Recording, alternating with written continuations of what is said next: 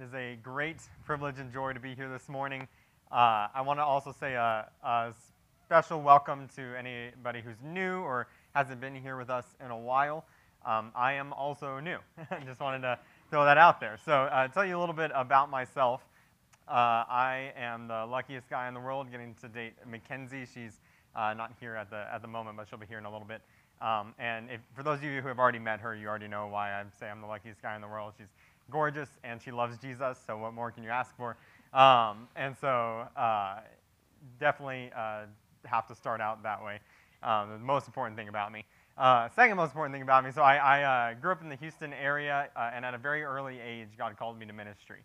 Um, to the point where by seventh grade, uh, I was verbally confirming that this is what God has called me to do.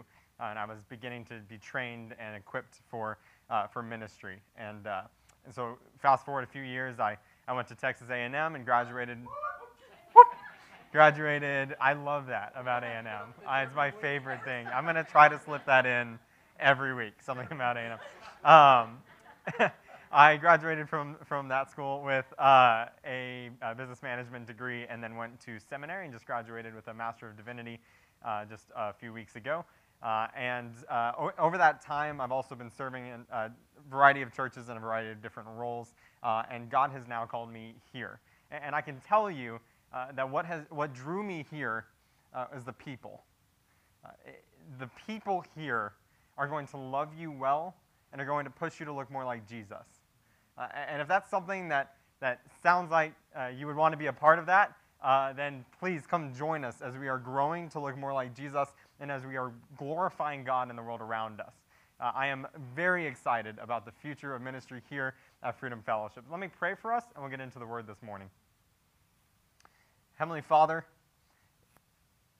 I don't even want to begin to say what you're going to do through this church, because I know whatever you're going to do is better and bigger than I can give you credit for. Like, whatever I can imagine, God, you have a much greater imagination. You have much more creativity, and your power is even bigger than I than I think it is. So God, I, I thank you and praise you for what you're going to do through this church. And I thank you and praise you for what you're going to do this morning as we open up your word and hear from you. God, work in our hearts.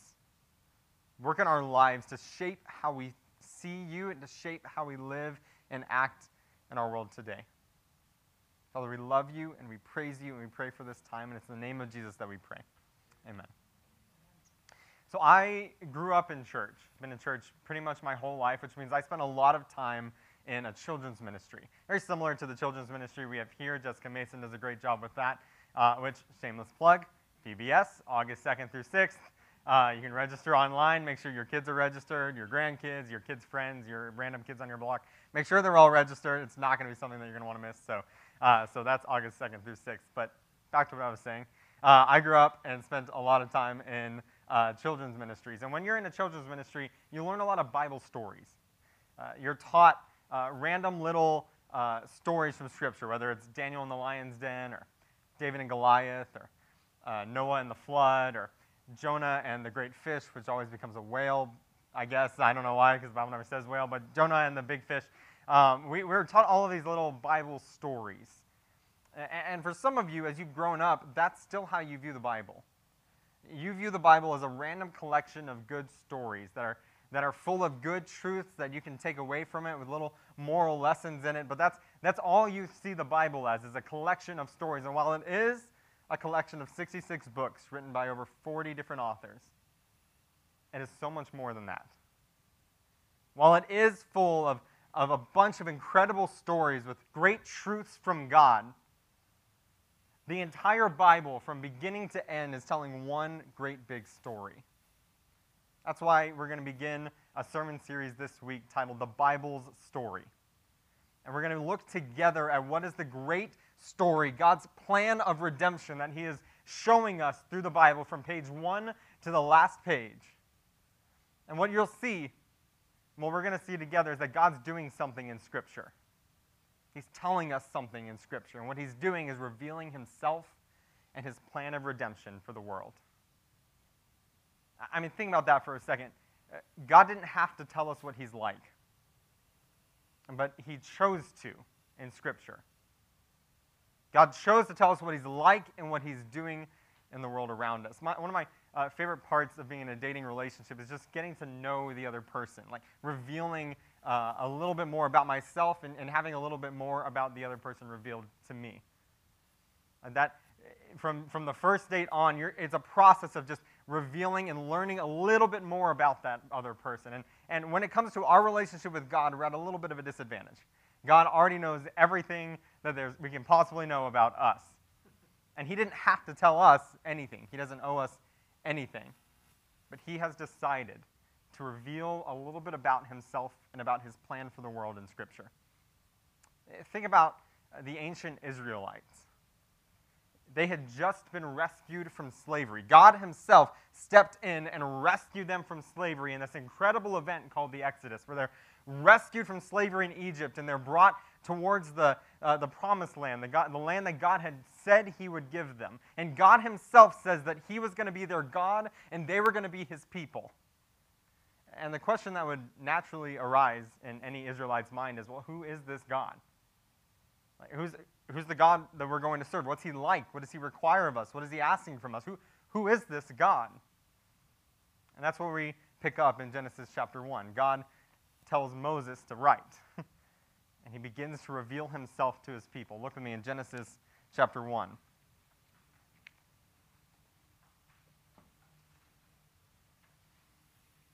It's probably a good place to start the story of the Bible. It's with the first page of the Bible. Genesis chapter one, verse one, it's familiar to anyone who has spent any amount of time in church. It says this: in the beginning, God created the heavens and the earth. I mean, what better place to start than the beginning? And not the beginning of the Bible, not just the first page, but literally the beginning. Like, before time existed, before uh, matter existed, the beginning is where God decides to start telling us about himself. When the Israelites are wondering, what is this God like? He says, well, let me tell you about the beginning. And what you'll notice is that God was already there. In the beginning, God. That means before time existed, before matter existed, before there was a beginning, God was already there. Like, we serve an eternal God. A God that is not bound by any space, a God that's not bound by any time, a God that has no limitations. We serve an eternal God. He has always existed, and he always will exist. So if the Israelites are wondering, when was our God made? Who, who created our God? Who, who is our God's parents? The, the answer that God is providing in Genesis chapter one is that none of those things are relevant. God was not made. He has always been, and he always will be. And that is really hard for us to wrap our minds around. But we serve a God who is eternal. There is no learning curve. He didn't, he didn't grow up. There is no decline as he ages. He is eternal. There, there wasn't a, a point where he started and came into existence. He just has always been. In the beginning, God. He was always there. If you serve a God who is bound by some limitation, if, you, if you're worshiping a God who is, who is bound by time, and you don't think that God can interact uh, above time, if you're serving a God who is bound by, by physical, material limitations, then you're not serving the God of the Bible. Because the God of the Bible is eternal. And he is a step above. He is infinitely removed from time and from matter. Because before all of those things existed, he was. And he is, and he will always be. In the beginning, God. And what, what you notice in verse two uh, is that the Spirit of God was there, the Holy Spirit. And this isn't exactly revealed to us in this verse, um, but is revealed to us in John chapter one and Colossians chapter one, is that God the Son is also present in this moment, Jesus Christ. So you have God the Father, God the Son, God the Holy Spirit, the triune God, three in one, all existing before the beginning. And you know what they were lacking? Absolutely nothing. They weren't missing anything. They weren't standing around saying, you know, this whole being eternal God thing is great, but you know what we're missing? People. That's, they're great. You know, that's what, they're not standing around saying, you know, this whole eternity thing is awesome, but you know what we really need? Goats. Like some fainting goats, and if you scare them. They're not saying, man, th this eternity thing is incredible, but we really, really need to see giraffes. Like, I'm really uh, wanting to see those. They weren't, they weren't lacking anything. God had existed for all of eternity, and he will exist for all of eternity in perfect relationship between the Father, the Son, and the Spirit. And they weren't missing or lacking anything. They were totally fine. They could have not created anything and been just as fine. So it's amazing the fact that there was a beginning. So in the beginning, God created the heavens and the earth. Like, let that sink in for a second. The eternal God who was lacking nothing, who needed nothing, who, who had nothing that uh, could fill any desire or emptiness or hole in his existence, he chose to create. Just as a pure expression of his infinite creativity and power and nature, he threw it onto a canvas of creation. The eternal God chose to start a beginning. And in the beginning, God created the heavens and the earth. God chose to create. But that in itself is not a whole lot of information.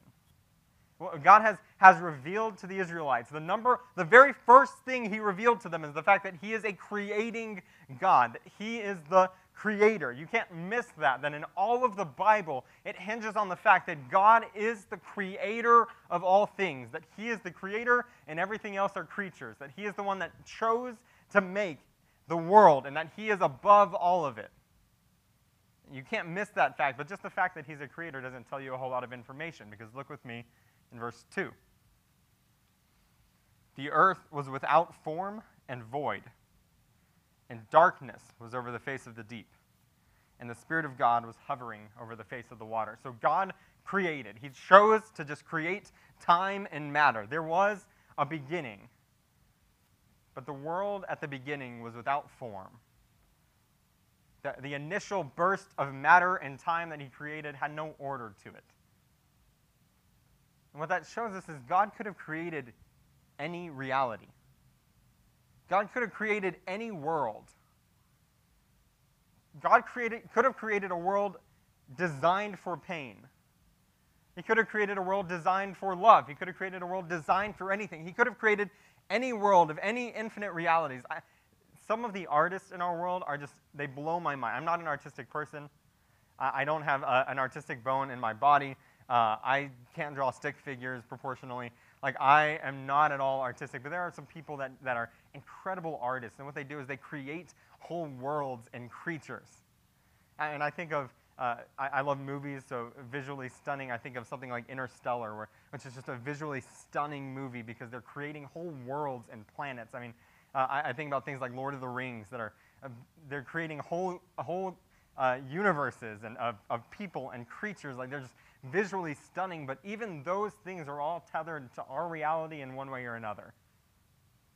Like they, those creatures and those planets are, are somewhat based in things that we see and things that, that we know, things that uh, the laws of physics and the way that we interact with things, those are all related to our reality. God wasn't bound by any such limitations.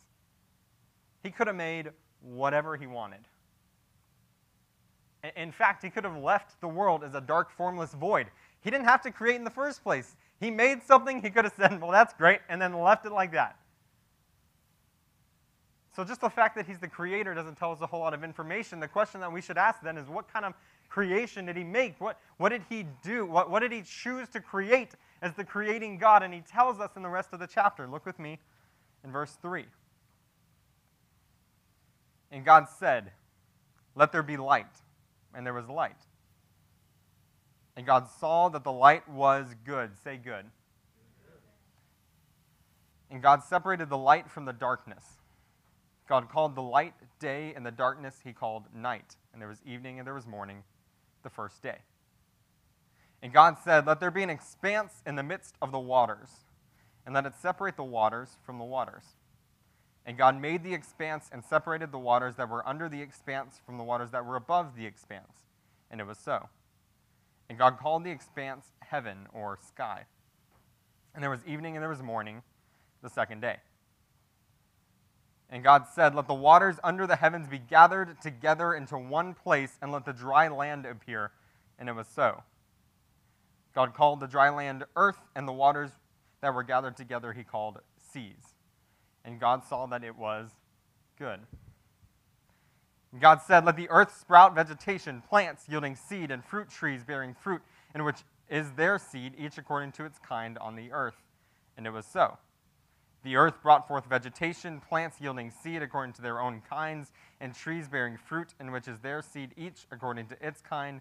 And God saw that it was good. And there was evening and there was morning, the third day. And God said, let there be lights in the expanse of the heavens to separate the day from the night.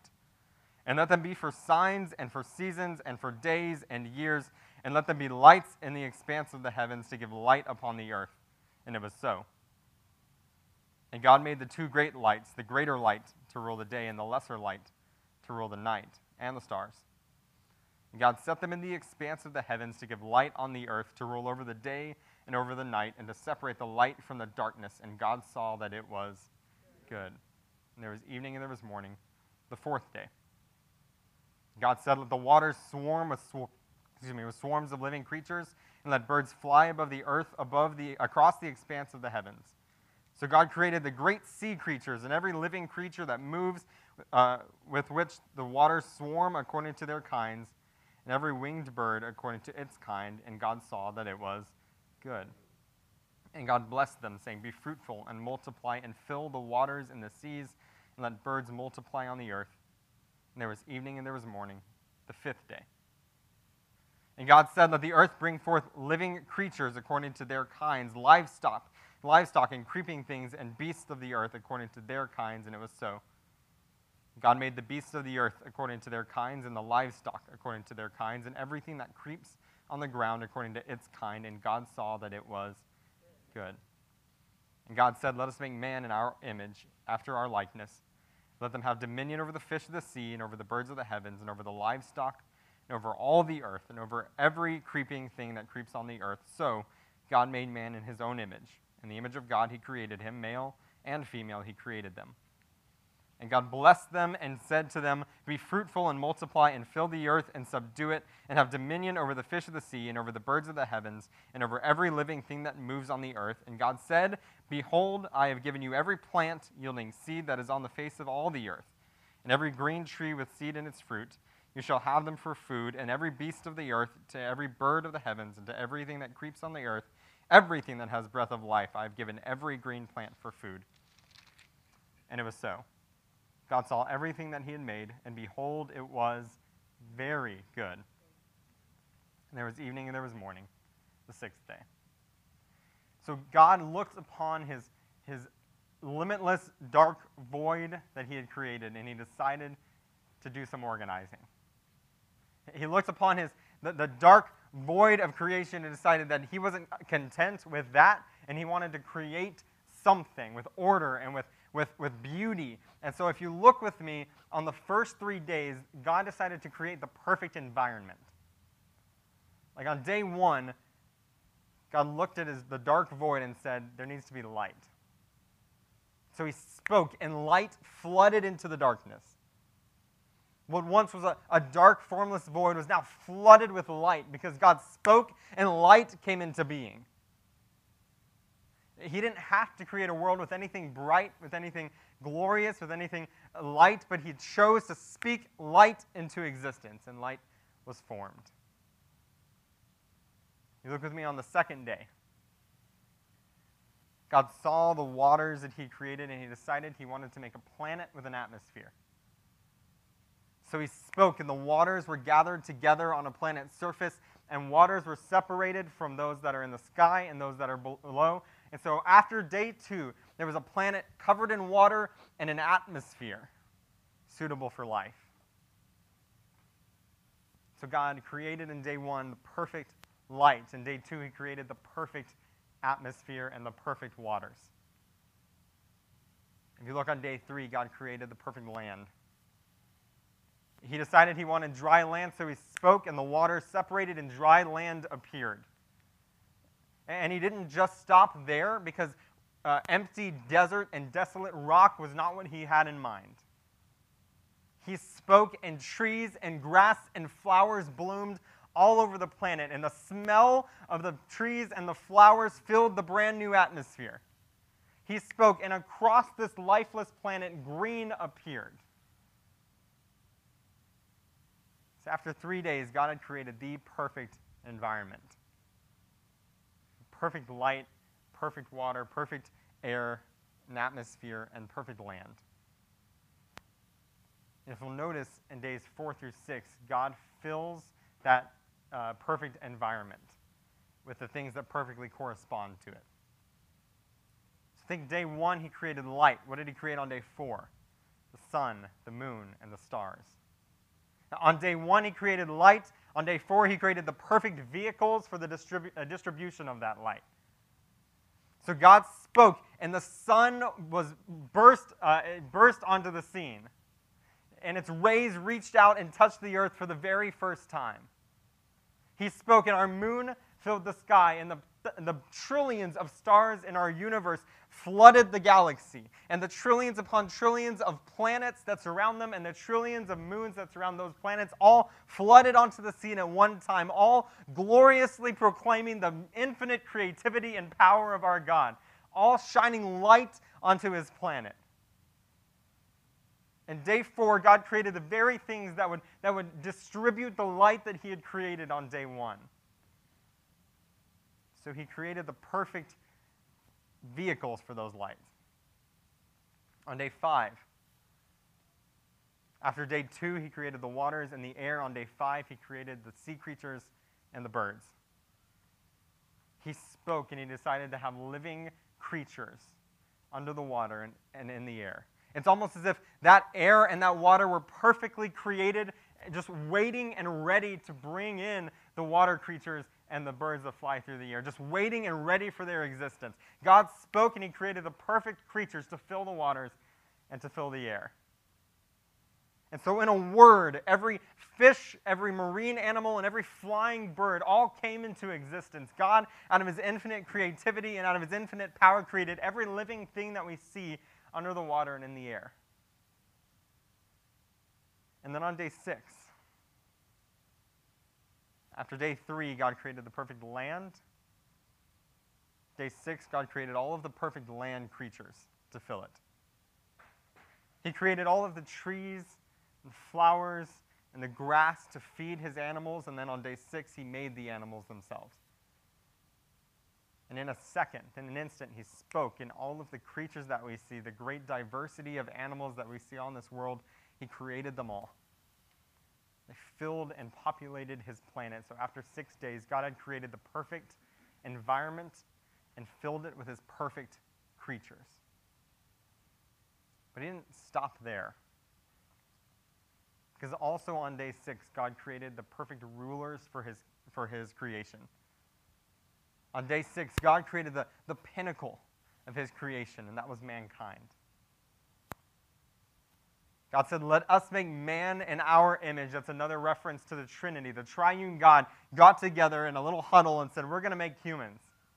Like, we're going to make the, the rulers, the uh, authority over our planet, over our creation. We're going to make humans and set them over our creation. So they decided to make man in his image. There's a lot of uh, debate and uh, a lot of ink spilled on what it means to be in the image of God. But the same phrase is used in Genesis chapter five to talk about Seth being made in the image of Adam.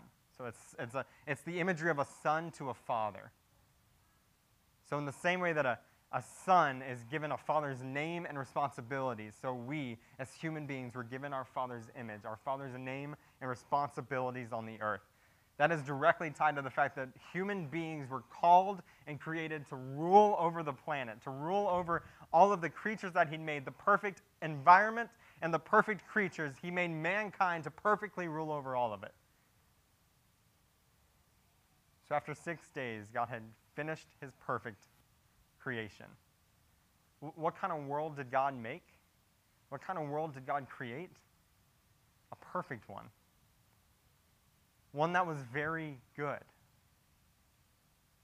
If the Israelites are, are wondering, what is our God like? What is he, what is his character? What is his nature? All they have to do is look at everything that's good and right and holy and pure on the planet. And that is a manifestation of the nature of God. That is his very nature thrown out onto the canvas of creation. Because after six days, everything that he made was very good. Everything that he had made was perfect. The God that we serve, the God that reveals himself in Scripture, is not just a God who creates and who makes things, but who makes perfect things, who creates good things, a world, a reality that is exactly as it should be. Everything after six days was ordered and organized for the glory of God, and it was all existing in perfect harmony with one another. That's what makes the, the beginning of chapter two no big surprise. We can see in verses one through three. Thus the heavens and the earth were finished, and all the hosts of them. And on the seventh day God finished his work that he had done, and he rested on the seventh day from all the work that he'd done. So God blessed the seventh day and made it holy, because on it God rested from all his work that he had done in creation. Six days go by, God creates the perfect world, and by the time he's done, he's done. It's perfect. It, it, is, it is very good. It's lacking nothing. He had created the perfect environment and then filled it with all of the perfect creatures. That, that is the God that we serve, a God who, who creates, and it's beautiful. It's full of peace. It's full of life. It's full of joy. That everything in creation was ordered and organized to glorify him. And that world, he looked upon it and said, there's nothing else for me to do, and he rested. A perfect and complete rest for all of the world, all living in harmony with one another. What kind of God do we serve? We serve a God who makes a perfect reality. We serve a God who makes a perfect world. We serve a God who is, who is the great creator of all things. And he created the perfect world. If there's one thing, if you're a note taker, if there's one thing that you take away from today, you, you have to take this away. God deserves all of our worship and our praise because he is the perfect creator. God deserves all of our worship and our praise, all of our glory and exaltation, because he is the perfect creator of all things. I mean, the first thing that we have to do, the first way that we apply this, is to recognize our place in creation. You can't read Genesis chapter one and not realize that you're just a creature and that there's a God who's the creator of all things. I, I mean, think about the stars. Can you speak them into existence? We can't even go to the next planet. And yet God spoke, and the trillions of stars and the trillions of planets and trillions of moons all came into existence all at once, just showing how big and how powerful he is. God is the creator, and we're just creatures. God is eternal. Are you? God has always existed. Did you have a starting point? I mean, think of the, the, the animals and the creativity of God. Can you speak anything into existence? Any life, any creativity, any, any creation? Can you speak and bring it about? God is the creator. Everything else, all the rest of us are just creatures. God is the eternal, infinite, uh, uh, all-powerful, almighty being, and all of us are just here to worship him and glorify him.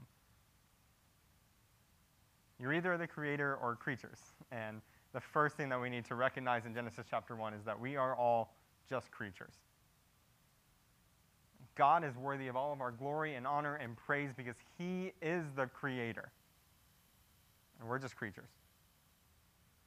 Which is why, closely tied to that, the second application is that we need to turn, to, turn all of our praise and glory and honor to God. Stop living like there's something on this planet worthy of your worship and praise. Stop living like you're the center of the universe and that you are somehow deserving of your own glory and deserving of your own praise. You are just a creature made in the image of the creator of all things. You only have life and breath in your lungs and the environment to live in because he made it, because he put it together and he placed you there.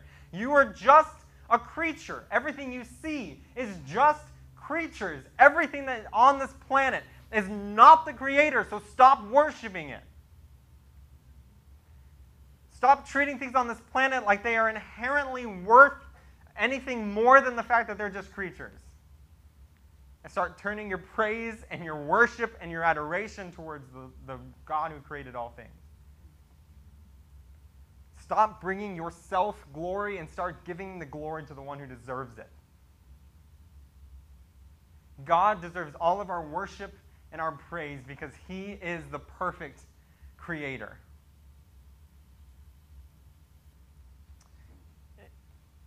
One of the, bringing it back to relationships, uh, one of the things that happens uh, when you're in a relationship, for, uh, re a relationship for a while is you start to, to see, uh, there start to be things that remind you of the other person.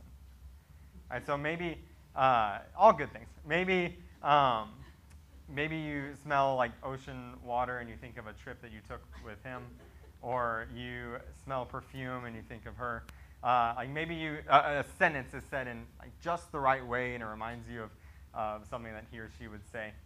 And there are things that remind you of that person you're in a relationship with. What God is saying in Genesis chapter one is that when you look outside, when you see the stars, when you, when you take a breath of air, think of God and worship him. When you see any created thing, you see anything that's good, you see anything that's right, you see anything that's worthy of, of, of, of praise, think of God because he's the one that made it.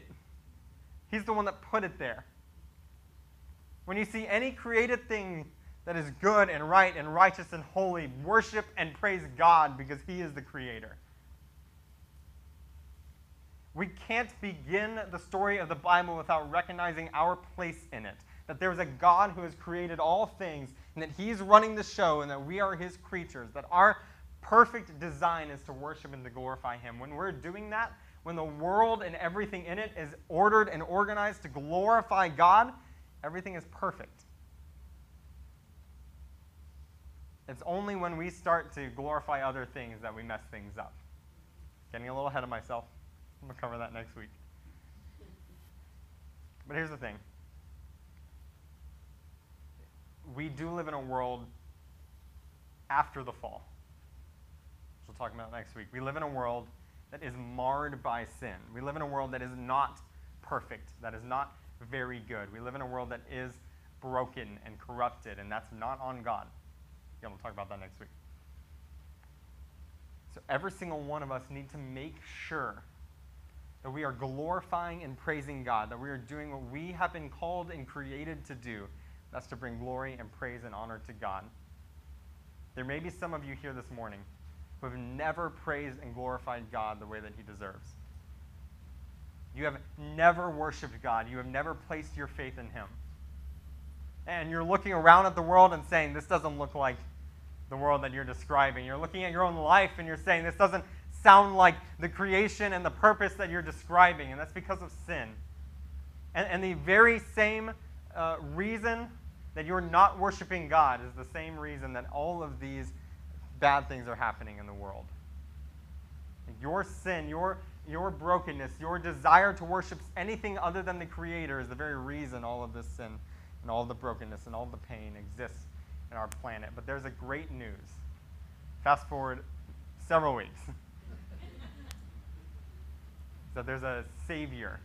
God the Son, second person of the Trinity, came to earth to die for you so that you can be restored in your relationship with him, so that you can bring to God all the glory and all the honor and all the praise that he deserves, and so that you can look forward to and celebrate the fact that one day you will once again experience the world that God designed for you. You will once again be part of a perfect world with a perfect environment, perfectly glorifying God and being completely content in all things.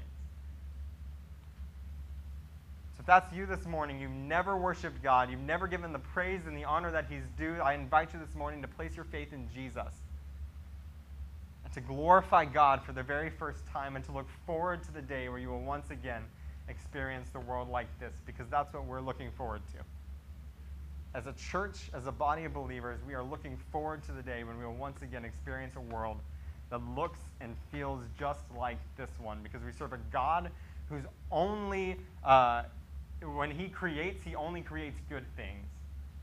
He only creates a perfect world. So what I want you to do, everyone, bow your heads and close your eyes. If you're here this morning and you say, hey, that, that's me. I have never worshipped God the way that I should. I've never put my faith in Jesus. And this morning, I want to give up worshiping myself. This morning, I want to give up worshiping anything on this world. And I want to turn my praise and honor and glory to God, because he's the one that deserves it. If that's you, I just want you to raise your hand this morning. Nobody looking around. Just raise your hand saying, saying I want the, the I want to worship God the way that you've said. I want to put my faith in Jesus. I, I want to experience the eternal life that is found, the eternal peace and rest that's found in Jesus. If that's you, for the very first time, I, I invite you to raise your hand this morning. Amen. Anybody else? Amen. Here's what I'll do. I'm going to pray for you guys this morning. And if that's you, you raise your hand. You said, I want to I want to worship God for the very first time this morning. And when we sing, I'm going to be sitting right here on the front row. When we sing, I want you to come talk with me. Just a few minutes. We'd love to share more with you about what it means to follow Jesus. We pray over you. Heavenly Father, I thank you that you are the good creator of all things and that you don't know how to make something that's not perfect. So when you speak to us, it's good and it is life-bringing. When you promise us eternal life, we can know for certain that it's going to be amazing. So God, I pray that those here who do not know you but are, are giving their lives over to you today, Father, I pray that they would enter into that rest to, that you have prepared for them. God, that they would turn over the worship of the things of the world, they would turn over the worship of themselves, and they would give you all the glory and the praise and the honor that you're due. I thank you that it's only by the blood of Jesus on the cross that we can be saved. It's only by the death and resurrection of Jesus that we can be restored in our relationship with you and once again receive the eternal life that you prepared for us. So thank you, Father, for those here this morning who say that they want to worship you and praise you for the very first time. And I pray for the rest of us, Father, that we would not stop to worship and praise you, but that for now, until the rest of our lives and through all of eternity, we would worship and praise you with all that we are, because you are the God who is worthy of all our worship and all of our praise and all of our glory. And it's in the great and holy and righteous and powerful name of Jesus that we pray.